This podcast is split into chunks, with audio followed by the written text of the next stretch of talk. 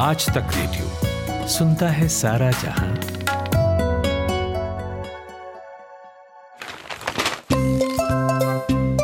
आज के अखबार। आज के अखबार। हेलो गुड मॉर्निंग गुरुवार का दिन है ये और आप सुन रहे हैं आज के अखबार। मेरा नाम है खुशबू कुमार और मेरे साथ सूरज कुमार जुड़ गए हैं। Good morning Suraj. Khushboo good morning Pioneer अखबार मैं देख रहा हूँ। चीन से तनाव के बीच एलएसी पर बढ़ेगी ताकत। तो सरकार का फैसला आया है कि आईटीबीपी की सात नई बटालियन गठित होंगी और सीमाई इलाकों के लिए जो वाइब्रेंट विलेज कार्यक्रम है वो चलाया जाएगा और कैबिनेट ने इस प्रोग्राम को हरी झंडी दे दी है। करीब चार हज़ार आठ सौ करोड़ रुपए इस पे खर्च होंगे और ढाई हज़ार करोड़ रुपए की सड़कें बनेंगी। और ये खबर मैं देख रहा हूँ, आज लगभग हर अखबार में है, जैसे द हिंदू अखबार भी इसको छाप रहा है खबर और इसने दो तीन चीज़ें जो एक्स्ट्रा ऐड की है वो ये कि नौ हज़ार पर्सोनल रिक्रूट होंगे अरुणाचल प्रदेश पे डिप्लॉय करने के लिए। वहीं अगर आप द एशियन एज में आएँगी तो आपको एक खबर दिखेगी, राजनाथ सिंह का बयान है कि घरेलू कंपनियों से जो रक्षा खरीद है उस पर पचहत्तर फ़ीसदी खर्च होगा। और आज त्रिपुरा चुनाव है खुशबू और एशियन एज में ही खबर है कि बीजेपी त्रिपुरा में टफ फाइट इस बार देख सकता है और ट्राइबल सपोर्ट जो है वो बीजेपी का की है तो वहाँ से कुछ राहत बीजेपी को दिख सकती है। ठीक इस खबर के बगल में खबर देख रहा हूँ कि petrol diesel can be under GST if states accepted. ये फाइनेंस मिनिस्टर का बयान है, निर्मला सीतारमण। कि साहब देखिए, केंद्र को कोई दिक्कत नहीं है, पेट्रोल डीजल जो है वो जीएसटी के अंदर आ जाएगा, लेकिन, यहाँ पे लेकिन है, स्टेट, राज्यों को एक्सेप्ट करना होगा, तभी हम जो है उस चीज़ को जीएसटी के अंदर लेकर आएँगे। तो इन्होंने अब अपनी तरफ़ से जो अपना स्टैंड है वो क्लियर कर दिया है और अब स्टेट राज्यों का क्या रुख रहता है वो देखना हो क्योंकि इसकी मांग बहुत दिनों से हो रही है कि साहब, अगर जीएसटी के अंदर आए पेट्रोल डीजल तो सस्ता हो जाएगा। अब देखते हैं कि इस पर जो बाकी राज्य हैं, खास करके गैर बीजेपी शासित राज्य, वो क्या बयान देते हैं।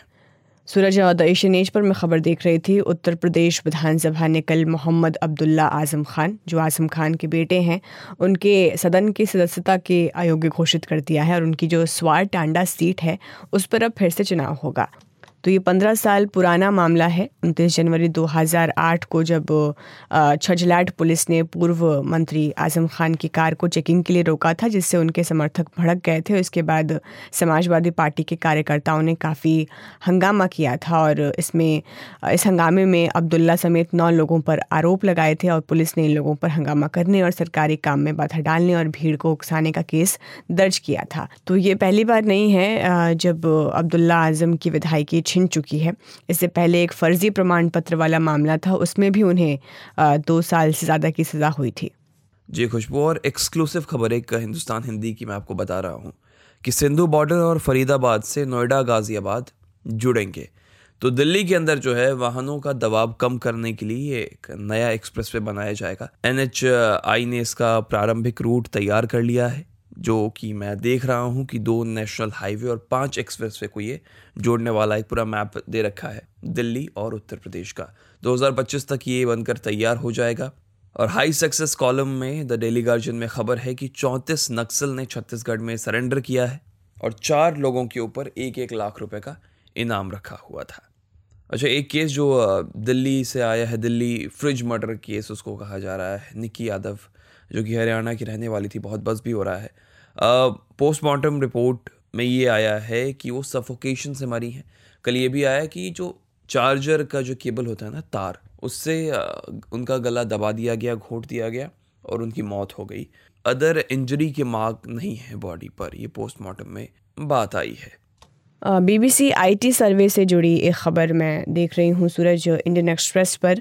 आ, कल दूसरे दिन भी आईटी सर्वे जो है दिल्ली और मुंबई के ऑफ़िस में जारी रहा और वहाँ पे इस पूरे डेवलपमेंट्स के करीबी दो व्यक्तियों ने आ, ये कहा है कि ये जो ट्रांसफ़र प्राइसिंग का मामला है उसमें आम तौर पर सर्वेक्षण या खोज नहीं होती है या फिर कार्रवाई होती है। ये सिर्फ़ और सिर्फ़ नॉन कम्प्लायंस की वजह से हो रहा है जो चीज़ें कही गई हैं, उसका पालन नहीं किया गया है। इसीलिए जब इस तरह का नॉन कंप्लायंस का इशू आता है तो जो असेसिंग ऑफिसर है, वो लीगल प्रोविज़न के तहत सर्वे एक्शन चुन सकता है कंपनी के खिलाफ।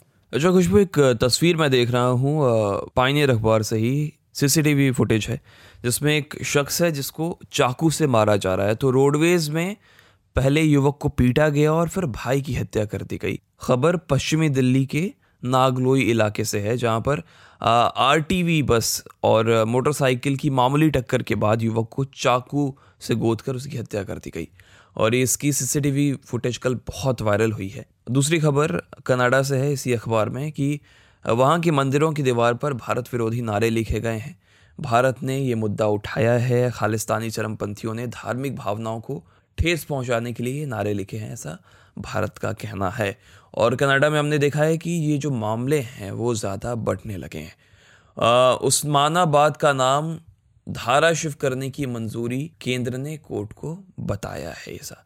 ये भी खबर अखबार में लिखी है। वहीं द एशियन एज में खबर एक और है जो मैं देख रहा हूँ। सोनम वांगचुक, जो कि रिफॉर्मिस्ट कहे जाते हैं लद्दाख के वो जंतर मंतर पे दिल्ली में धरने प्रदर्शन पर बैठे हुए हैं। कुछ और भी प्रोटेस्टर्स हैं, उनके साथ लद्दाख से जुड़े हुए। सिक्स शेड्यूल की डिमांड कर रहे हैं ताकि इन्वायरमेंट को प्रोटेक्ट किया जा सके और ये उनकी मांग लंबे समय से है।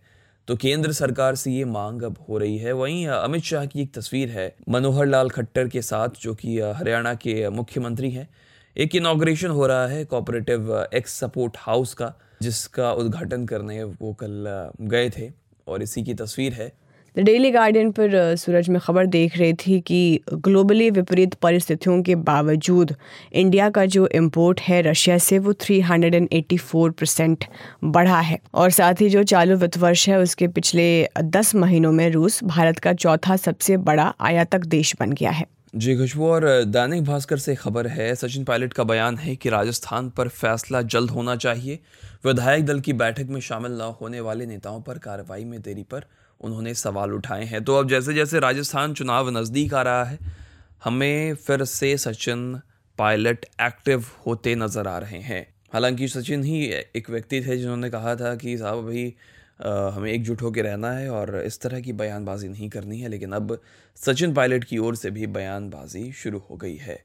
अच्छा एक खबर मैं देख रहा हूँ कि तमिलनाडु में फौजी की पीट पीट कर हत्या कर दी गई है। पानी की टंकी पर कपड़े धोने को लेकर यह विवाद हुआ और डीएम के पार्षद पर इसको लेकर केस है। छः आरोपी गिरफ़्तार कर लिए गए हैं।